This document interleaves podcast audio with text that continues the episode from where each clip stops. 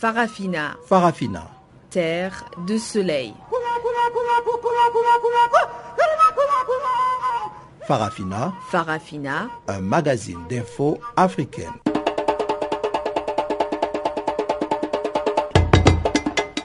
Présentation Pamela Kumba. Ravi de vous retrouver sur Channel Africa pour suivre Farafina. Bonjour à tous. La mise en onde de ce magazine des actualités est assurée par Tumelo Mokwena. Au menu du jour. Le ministre sud-africain à la présidence a expliqué la non-extradition du président soudanais Omar El-Béchir. À Conakry, l'alliance entre le chef de file de l'opposition, Selou Dalen, et l'ex-président de transition Moussa Dadi Kamara remue les populations. Et puis le deuxième vice-président burundais, Gervais Roufi Kiri, s'exile en Belgique. Voilà donc pour les grandes lignes. Nous y reviendrons en détail après ce bulletin des informations présenté par Jacques Coicou.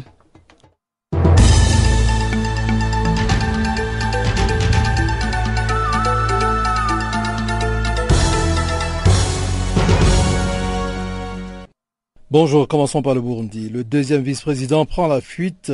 La situation reste tendue à Bujumbura. À quatre jours de l'élection législative, le deuxième vice-président du Burundi a fui le pays, appelant le président Pierre Nkurunziza à renoncer à briguer un troisième mandat alors que les violences repartent de plus belle à Bujumbura. Signe de cette tension à l'approche d'un scrutin controversé, quelques 200 étudiants qui campaient depuis le début de la contestation anti-Nkurunziza à l'extérieur de l'ambassade américaine et que la police voulait évacuer se sont pacifiquement réfugiés dans le complexe de la représentation diplomatique. Selon des journalistes, l'explosion de deux grenades dans le centre de la capitale ont aussi fait au moins huit blessés au lendemain d'une journée déjà marquée par de nombreux tirs et explosions dans un quartier périphérique de Bujumbura, Mosaga, foyer de la contestation. Sur France 24, mercredi soir, le deuxième vice-président du Burundi, Gervais Rufikiri, a expliqué avoir quitté le Burundi parce qu'il n'était plus capable de continuer à soutenir l'attitude du président de la République. Sa volonté de conduire le peuple peuple burundais sur la voie de l'illégalité. Il a aussi dit avoir été menacé après ses prises de contre une candidature du chef de l'État à la présidentielle du 15 juillet. Rwanda Karake, le chef des services de renseignement remis en liberté sous caution. Le chef des services secrets rwandais Emmanuel Karanzi Karake, arrêté samedi à Londres à la demande de l'Espagne, a été remis en liberté jeudi 25 juin contre une caution de 1 million de livres, soit 1,40 million d'euros lors d'une comparution devant la justice britannique. Le général Karake, personnalité clé du régime rwandais, a refusé d'être remis à l'Espagne et devra se présenter une fois par jour à la police d'ici son audience d'extradition plutôt prévue fin octobre. Il devra résider à la résidence de l'ambassadeur du Rwanda à Londres ou dans une maison louée par l'ambassade rwandaise. Le militaire avait été arrêté à l'aéroport de Heathrow samedi en exécution d'un mandat d'arrêt émis par l'Espagne où il est recherché pour crime de terrorisme. Lors de l'audience de jeudi au tribunal de Westminster, le juge a demandé au militaire âgé de 54 ans s'il consentait à être remis à l'Espagne. Je n'y consens pas, a simplement répondu le général Karenzi Karake dit Kaka, vêtu d'une combinaison verte et jaune. Par conséquent, le juge a fixé l'audience d'extradition au 29 et 30 octobre. Afrique de l'Ouest, euh, l'Afrique de l'Ouest pourrait se doter de sa propre convention sur les droits de l'enfant. C'est un communiqué de la CDAO. Donc, l'Afrique de l'Ouest pourrait se doter de sa propre convention sur les droits de l'enfant en vue d'amener la région à définir et à s'approprier ses priorités en la matière, a laissé entendre mardi à Dakar la commissaire aux affaires politiques, paix et sécurité de la CDAO. S'exprimant à l'ouverture d'un atelier de lancement du projet régional d'accompagnement des États membres de la CDAO pour l'éradication du phénomène des enfants dans la rue, Madame Massalamatou Ousseini Suleiman a insisté sur l'importance de la tâche que constitue cette entreprise. Madame Suleiman, qui prononçait ainsi l'allocution d'ouverture de cet atelier de trois jours, dont les travaux avaient démarré la veille au niveau des experts, a prié les participants d'examiner également la possibilité d'adopter une nouvelle législation si nécessaire. Peut-être l'objectif global devrait-il être la mise en place d'une convention de la CDAO sur les droits de l'enfant afin de permettre à la région de définir et de posséder ses propres priorités à cet égard, a-t-elle ajouté, formulant l'espoir que l'atelier arrivera à formuler une stratégie pour l'éradication du phénomène.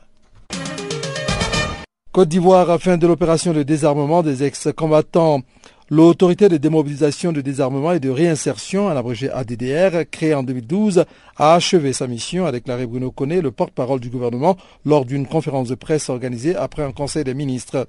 L'ADDR est parvenu à réinsérer 55 000 ex-combattants sur 64 000, soit un taux concluant de 85%, s'est félicité M. Connet.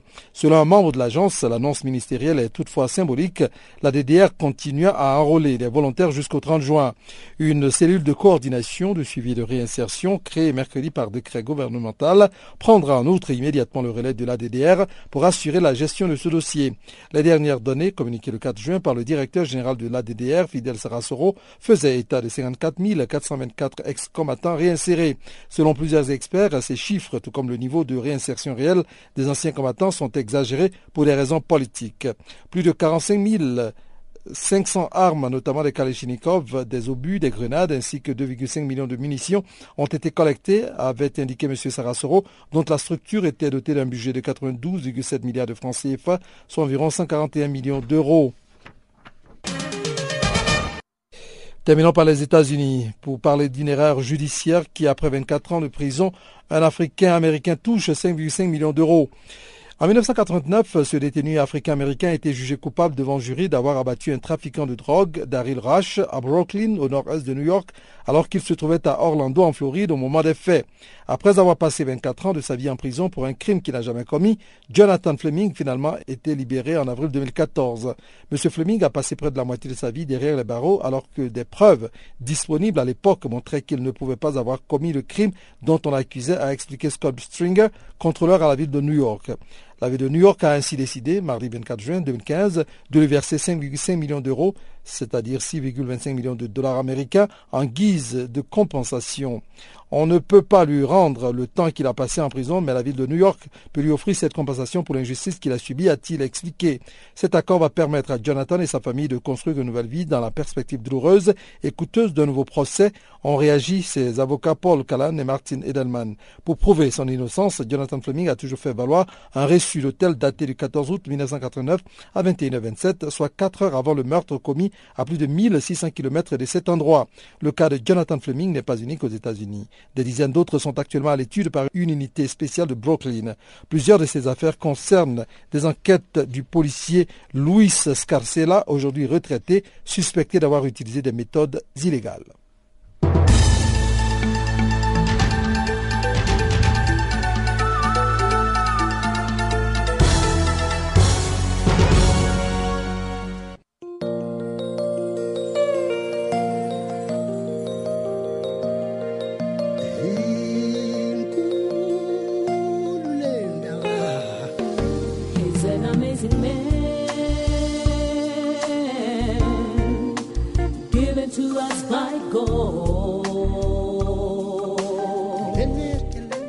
Channel Africa, la voix de la renaissance africaine.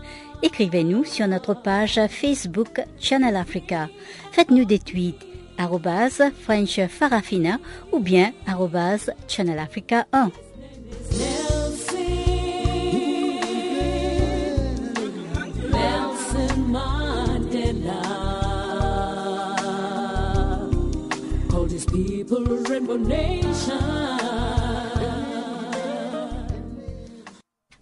Merci à Jacques Kouakou pour le bulletin des informations. Avant d'entrer en plein cœur de la grande actualité, nous avons un avis de recherche. La communauté gabonaise en Afrique du Sud annonce la disparition de Stéphane Dukanda Woto. Membre de la diaspora gabonaise en Afrique du Sud, Stéphane Dukanda Woto, âgé de 27 ans, aurait été vu pour la dernière fois à Midrand le 11 juin dernier.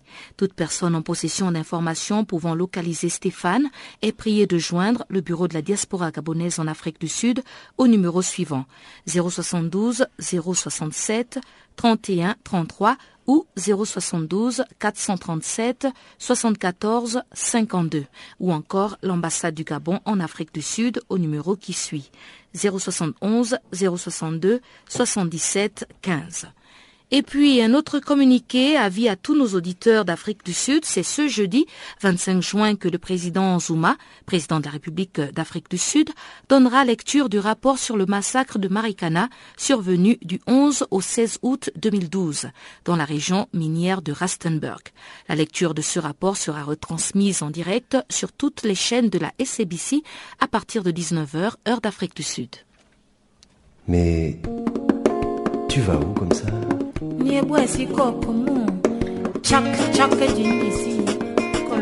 Channel Africa. Channel Africa. Channel Africa, la voix de la Renaissance africaine. Retrouvez-nous sur www.channelafrica.co.za.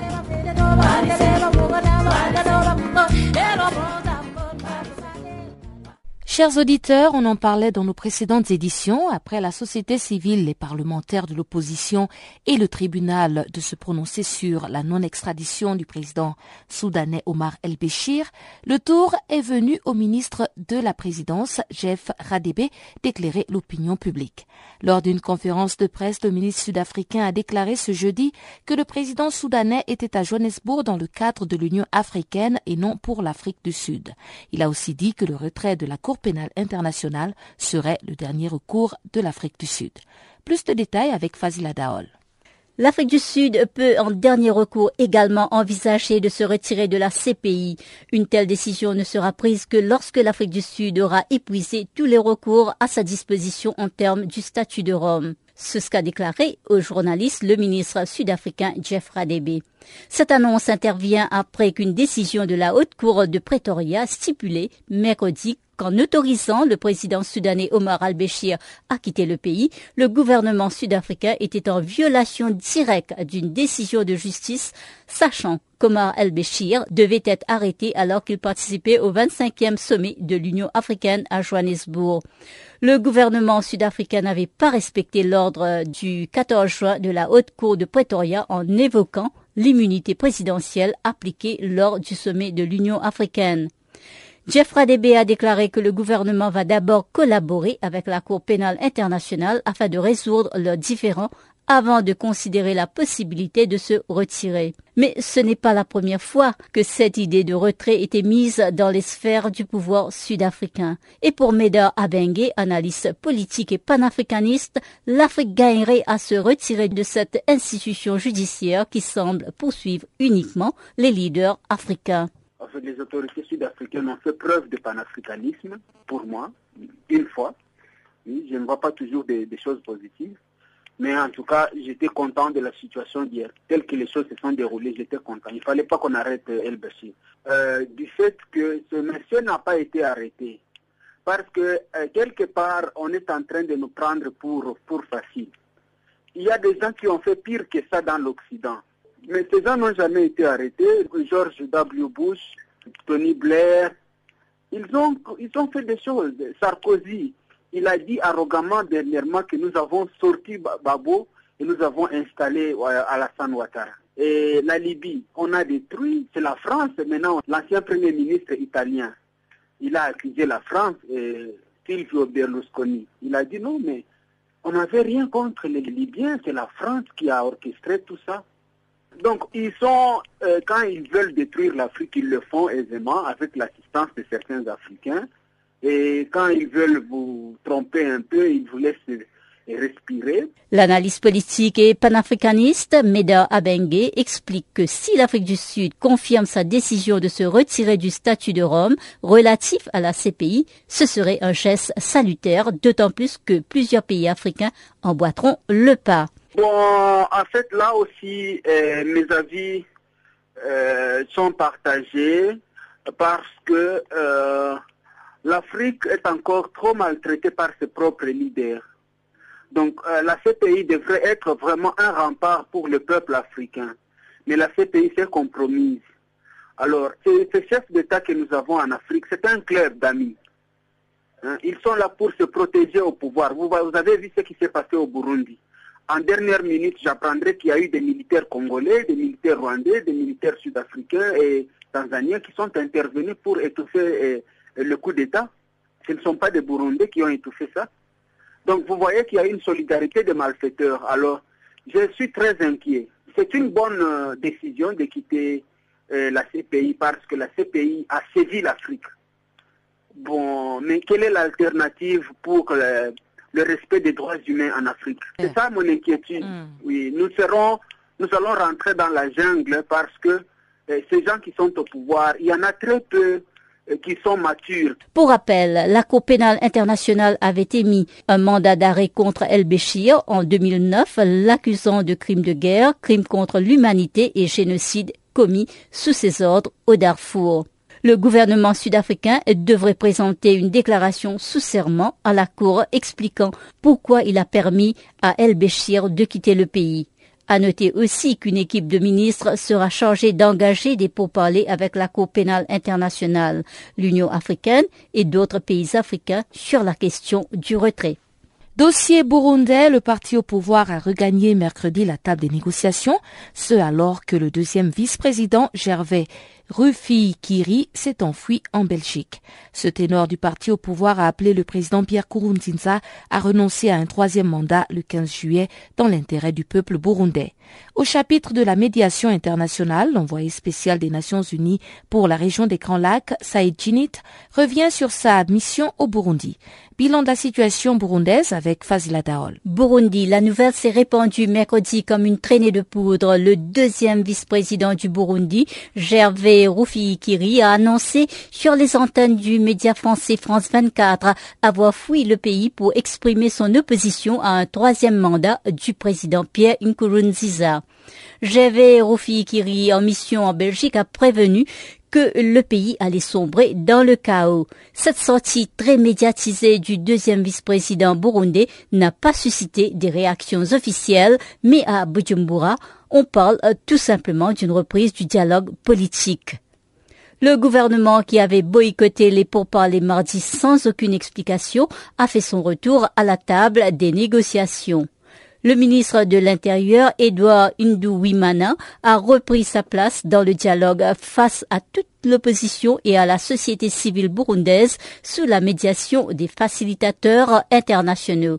Dans ce groupe de médiateurs, on note l'absence de Saïd Djinit, l'envoyé spécial des Nations Unies pour la région des Grands Lacs. Ce dernier parle d'une manipulation contre sa mission. Été impliqué dans une phase du dialogue. Je me suis retrouvé un certain 25 avril de cette année au Burundi, euh, qui allait traverser des périodes d'épreuve, visiblement, avec l'annonce de la candidature euh, du président Nkurunziza, confirmée par le congrès du parti au pouvoir CNDD-FDD, et puis qui a engendré un certain nombre de, comme vous savez, des manifestations, dans le cas de ces manifestations, des violences, et puis euh, même plus tard une tentative de coup d'État, donc un certain remue-ménage dans la société, et j'étais là disponible et lorsque les parties prenantes ont souhaité s'engager dans un dialogue dont elles ont fixé elles-mêmes les termes de référence, à savoir la composition des parties prenantes au dialogue, l'agenda du dialogue elles-mêmes, elles m'ont demandé de faciliter leur dialogue, qui est le leur, et ce que j'ai fait avec euh, toute l'objectivité que je sais mobiliser, du mieux que j'ai pu, je crois avoir fait un travail transparent et professionnel. Et euh, malheureusement, à un certain moment, euh, ce que je crois comprendre une certaine manipulation, n'ayant pas peur de des mots, euh, qui a abouti à une lettre qui aurait été signée par certains représentants de l'opposition qui a remis en cause mon rôle sur des bases totalement erronées, injustifiées. Bah, J'étais amené évidemment à remettre le mandat qu'elle m'avait elle-même confié un certain 5 euh, mai lorsqu'elles ont lancé le dialogue. Et donc euh, aujourd'hui, au moment où je quittais cette facilitation, force est de constater que certains progrès étaient faits. Les discussions semblent évoluer à petit feu car les protagonistes de la crise burundaise sont toujours aux préliminaires. Mercredi, le ministre burundais de l'Intérieur a rappelé que la question du troisième mandat du président Pierre Nkurunziza ne se pose plus.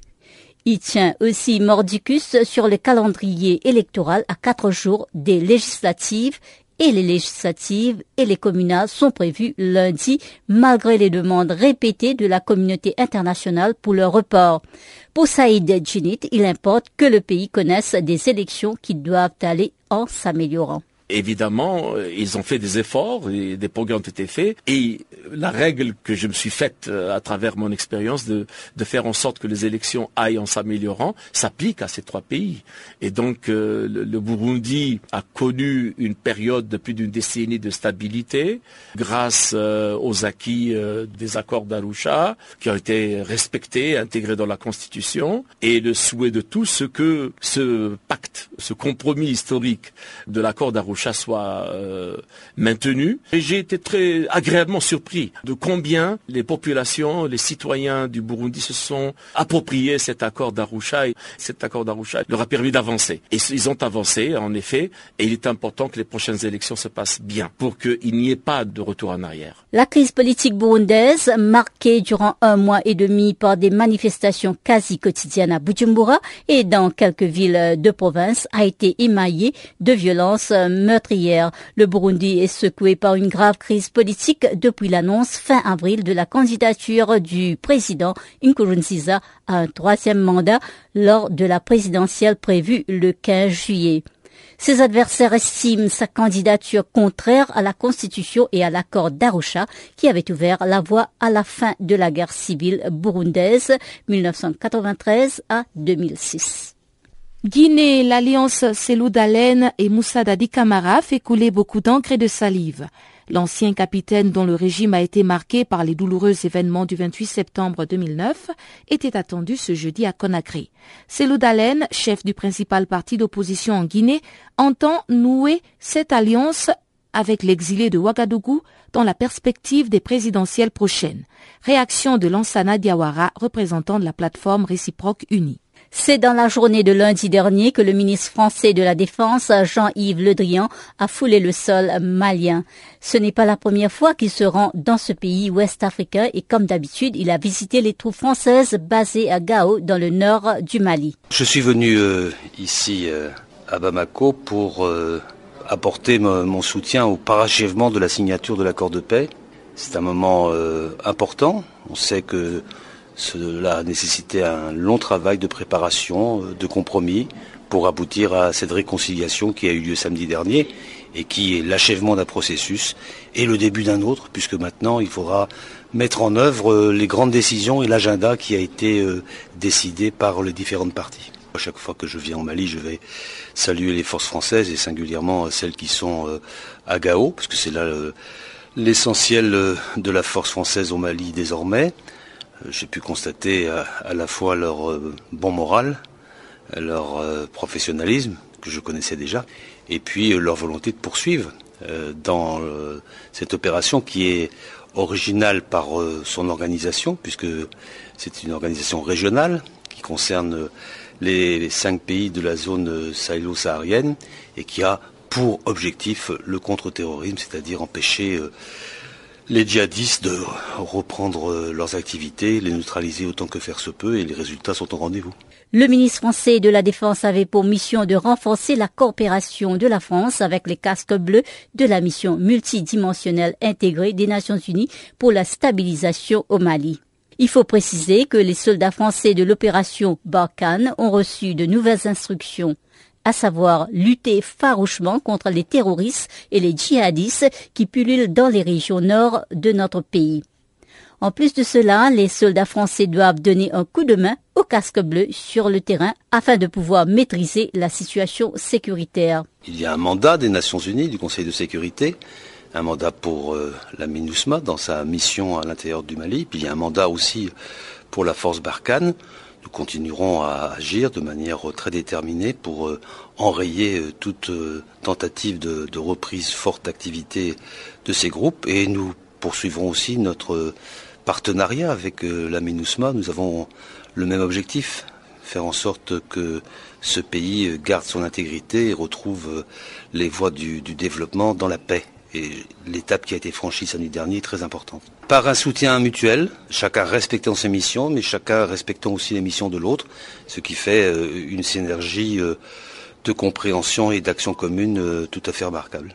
La signature le 20 juin dernier des mouvements de la coordination de l'Azawad sans faire bouger les choses sur le terrain. Cette signature a permis de ramener la libre circulation des soldats maliens qui étaient jusque-là cantonnés dans leur camp dans la ville de Menaka.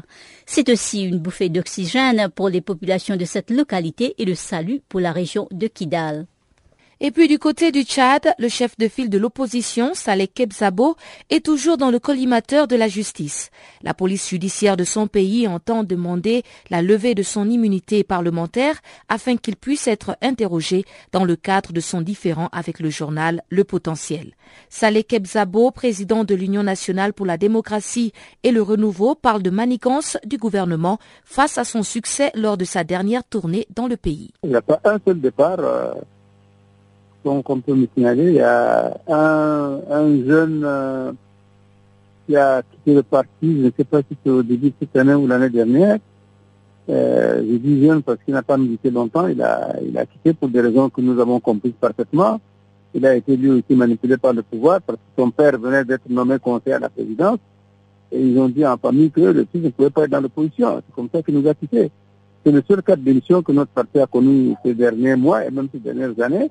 Et je puis même vous dire que si c'est en termes de compensation qu'il faut parler, mais il n'y a pas de compensation à la matière, mais tout ce que je peux vous dire, c'est que notre parti, à l'heure actuelle, euh, draine des masses et des masses d'adhésion, y compris dans la communauté du débit, et c'est ça qui les inquiète.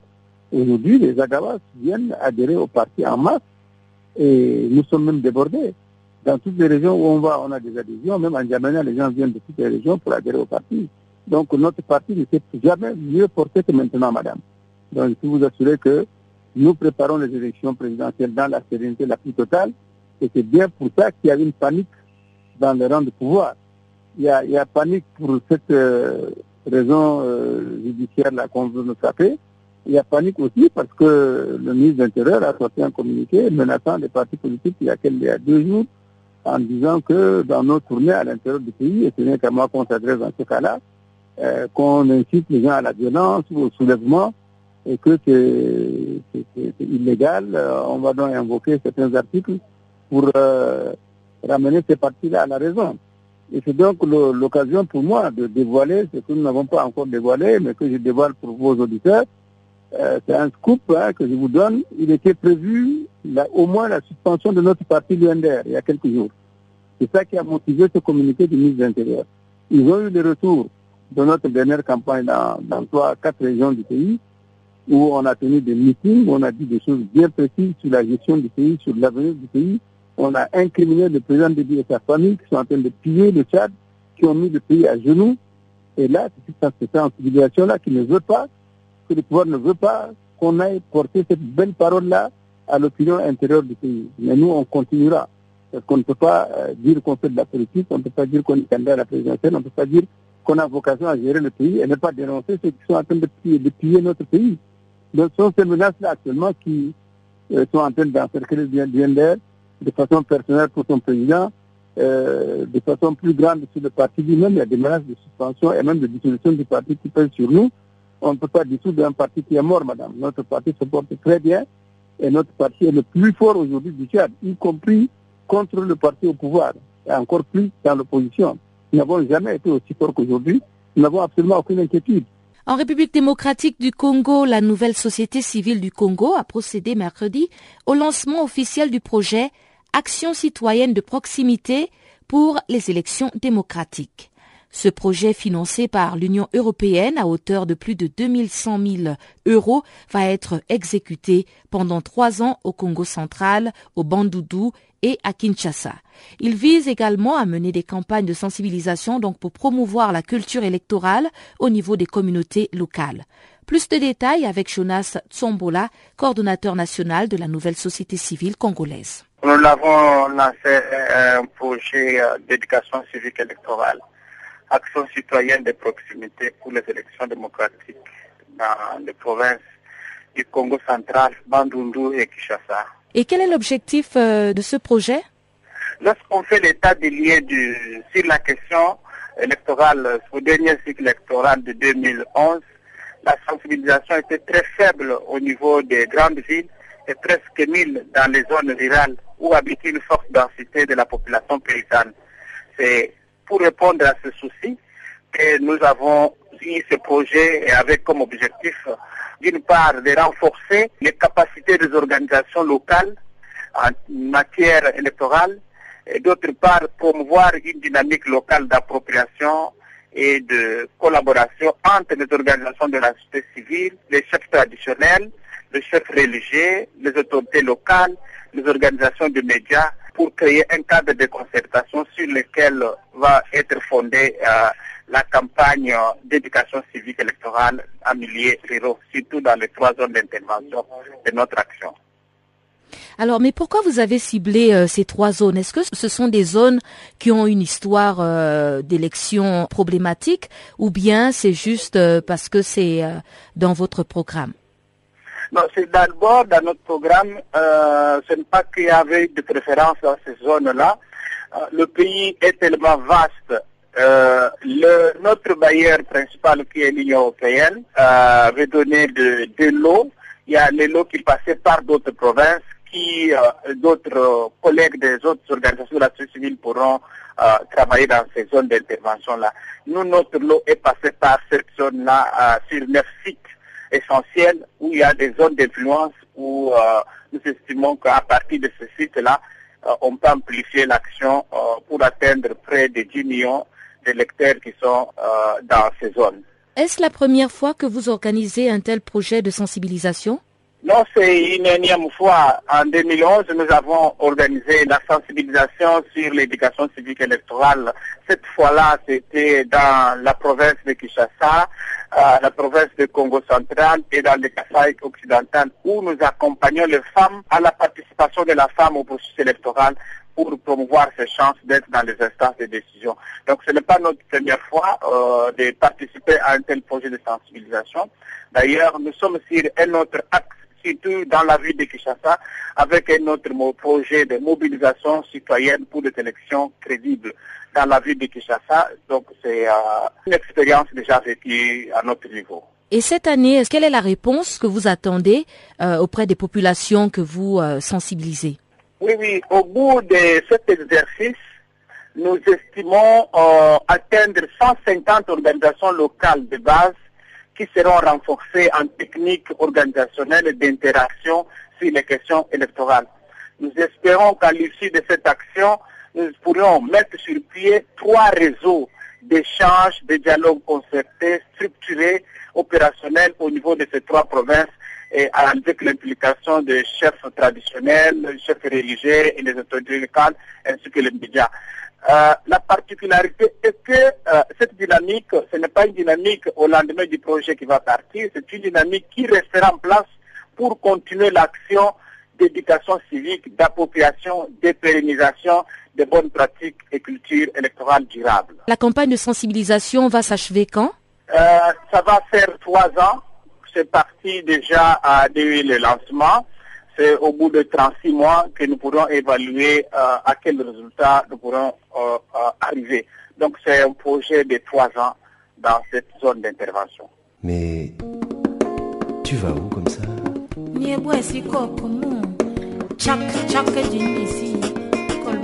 Channel Africa. Channel Africa. Channel Africa, la voix de la Renaissance africaine. Retrouvez-nous sur www.channelafrica.co.za.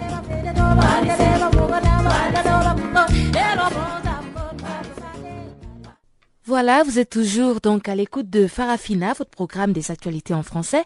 On va maintenant retrouver Guillaume Cabissoso pour le bulletin économique.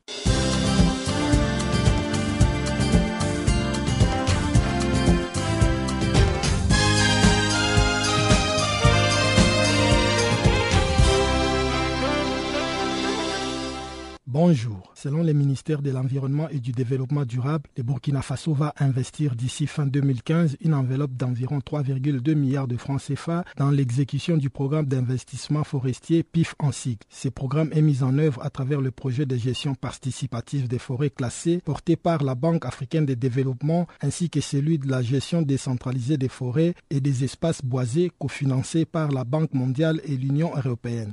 L'objectif du programme est d'aider les Burkina Faso à réduire la déforestation et la dégradation des forêts afin de renforcer sa capacité de séquestration du carbone. Le Burkina, qui fait partie des huit pays au monde qui bénéficient de ces programmes, est caractérisé par un processus de dégradation accélérée de ses terres. 9,2 millions d'hectares de terres de production, soit 34% des territoires, se sont depuis dégradés pour des raisons liées à l'exploitation agro-pastorale et climatique. Parmi les activités ciblées cette année figurent notamment l'aménagement des 12 forêts sur 284 000 hectares, l'ouverture de 2187 km de pistes dans les forêts classées et la délimitation des 40 km de pistes de transhumance.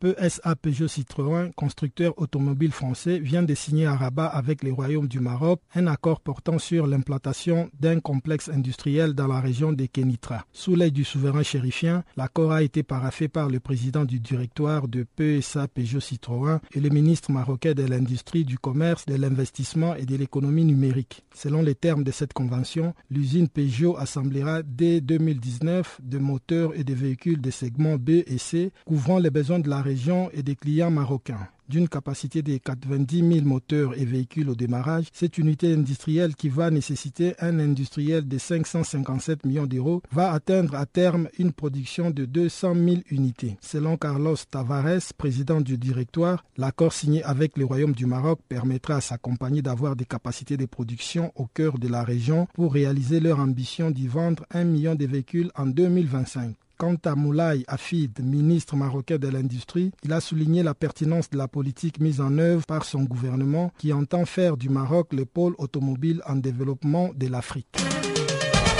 D'après une première étude du Conseil mondial de l'or en 2013, l'industrie orifère a contribué près de 7 fois plus qu'en 2000 à l'économie mondiale avec 171,6 milliards de dollars. Étant donné que ce chiffre comprend la valeur créée par le prestataire des services et l'emploi indirect, le secteur minier de l'or à lui seul a rapporté 83 milliards de dollars. John Millingan, un des responsables du Conseil mondial de l'or, une association qui défend les intérêts de l'industrie, a fait remarquer que 83 milliards c'est davantage que le produit intérieur brut de plus de 150 États est considérablement plus important que le total des aides aux pays tiers ces dernières années. Il faut savoir que le métal jaune représente plus de 26% du produit intérieur brut du Mali, 25% de celui de la Papouasie-Nouvelle-Guinée et 20,5% du produit intérieur brut du Burkina Faso.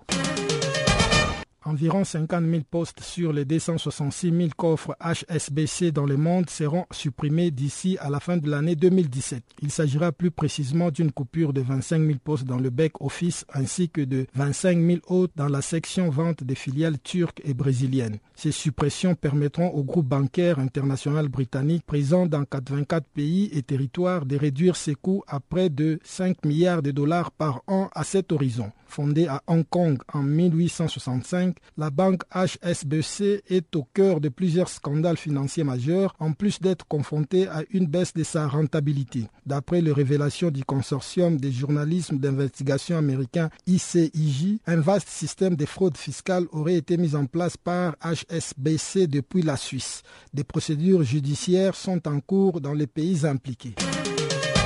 Après plusieurs mises en demeure, le groupe pétrolier algérien Sonatrach a résilié un contrat signé en 2010 avec le français Technip. D'un montant de 1 milliard de dollars, les contrats portaient sur la réhabilitation de la raffinerie de Sidi Arsine au sud-est d'Alger, d'une durée de 38 mois et d'une hauteur d'environ 963 millions de dollars hors taxes. Ces contrats prévoyaient la réhabilitation partielle des techniques pour augmenter de 35% sa capacité de production et lui permettre de produire des carburants aux normes internationales mais selon le journal algérien El Watan, Technip s'est rendu compte après la signature du contrat que les canalisations devraient être totalement refaites et non juste réhabilitées. C'est alors engagé une bataille de procédure entre la Sonatrach et les groupes français qui s'est conclue par la résiliation du contrat. Les dossiers devraient être soumis à un arbitrage international. D'autant qu'à Sonatrach, on exige déjà des dédommagements et pas des moindres.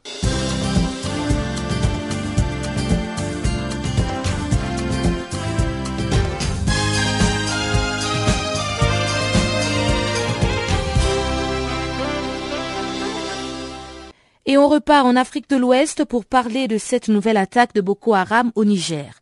Dans la nuit de mardi à mercredi dernier, des éléments de la secte ont attaqué un village de la région de Difa, faisant, selon des sources, six morts. Le marché du village a aussi été incendié.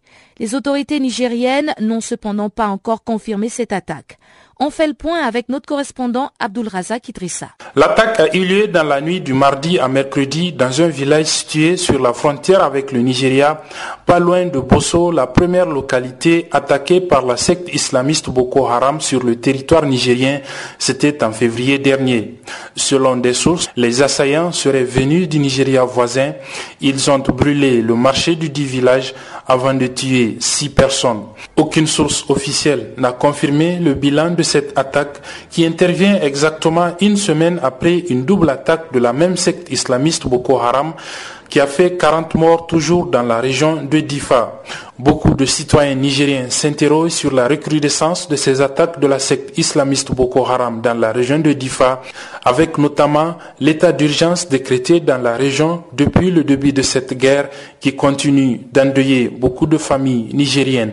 Abdullah Razak Idrissa à Niamey Africa.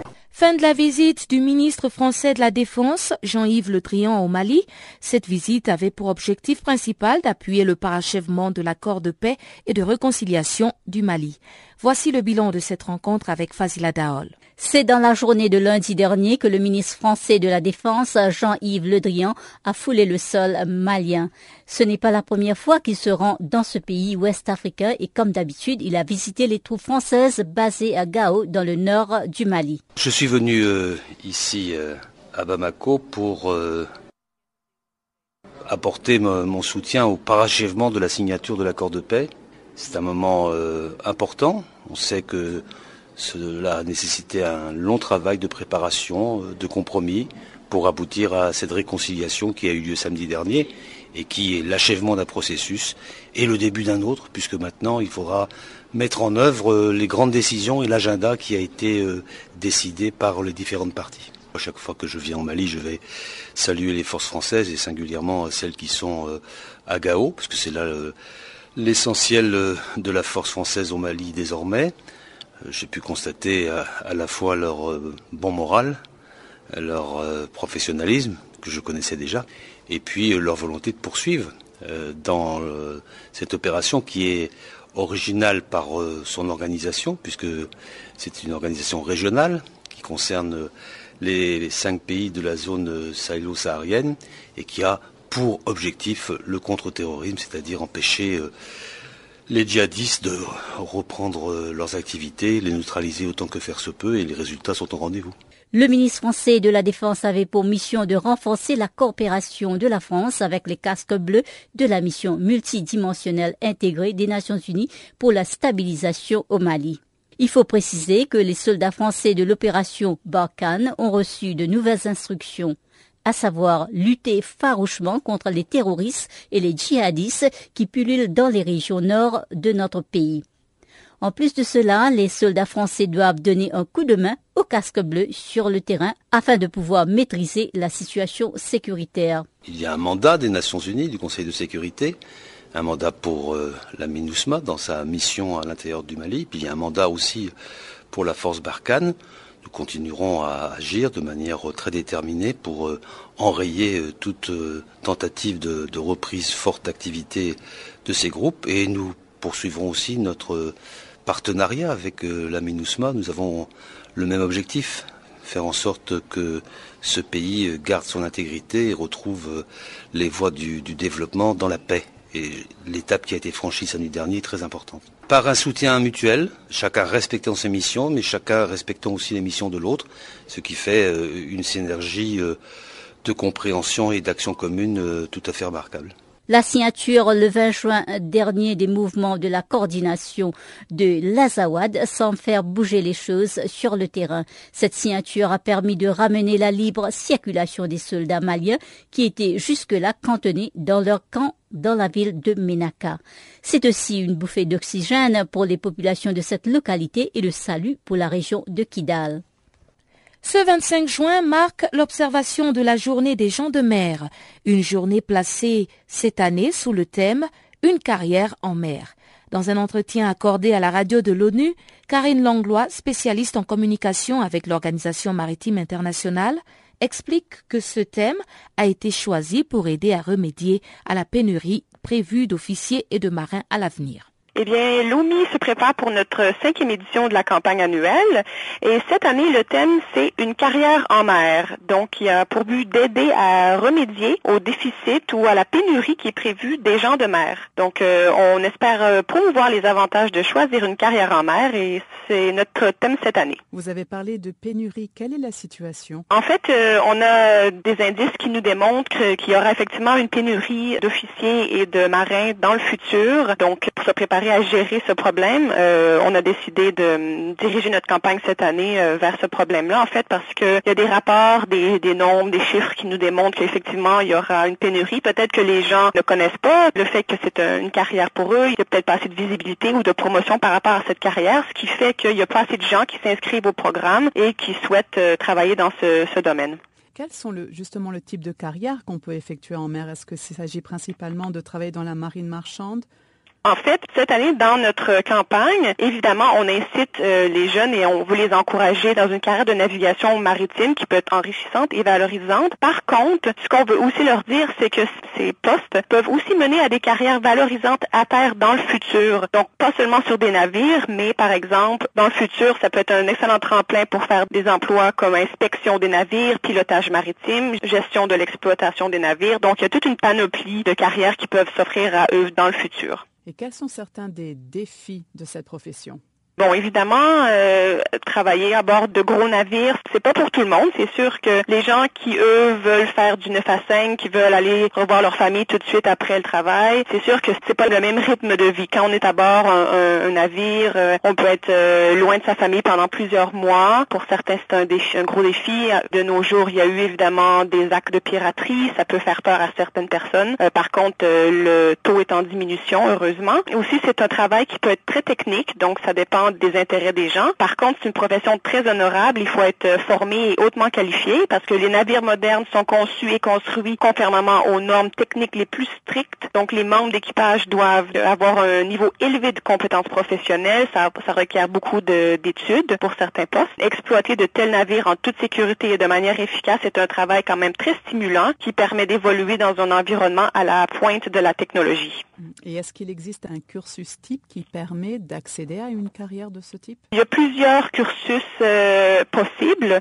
Encore une fois, ça dépend si euh, la personne est plus intéressée vers un poste d'ingénieur de haute qualification, de, quelque chose de très élevé. Sinon, euh, les années d'études peuvent être quand même assez courtes si on préfère faire plus du travail de réparation sur les navires ou des postes qui sont un petit peu plus manuels. Ça requiert moins d'études. Donc, il faut aller voir, s'informer sur les sites. Sur le site de l'OMI, il y aura de l'information effectivement. Et aussi, dans chaque pays, normalement, les académies maritimes peuvent fournir euh, des informations sur le cursus nécessaire ou les étapes à suivre pour pouvoir poursuivre cette profession.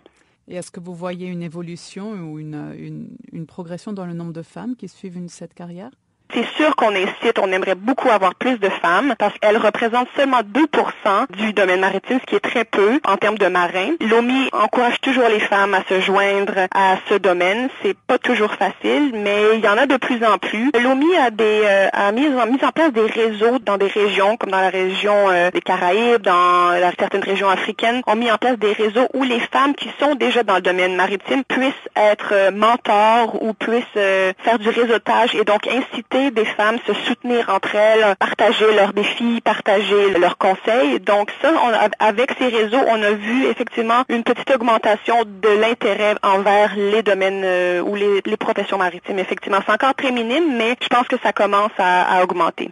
Le sport à présent et on retrouve encore une fois Guillaume Cabissoso.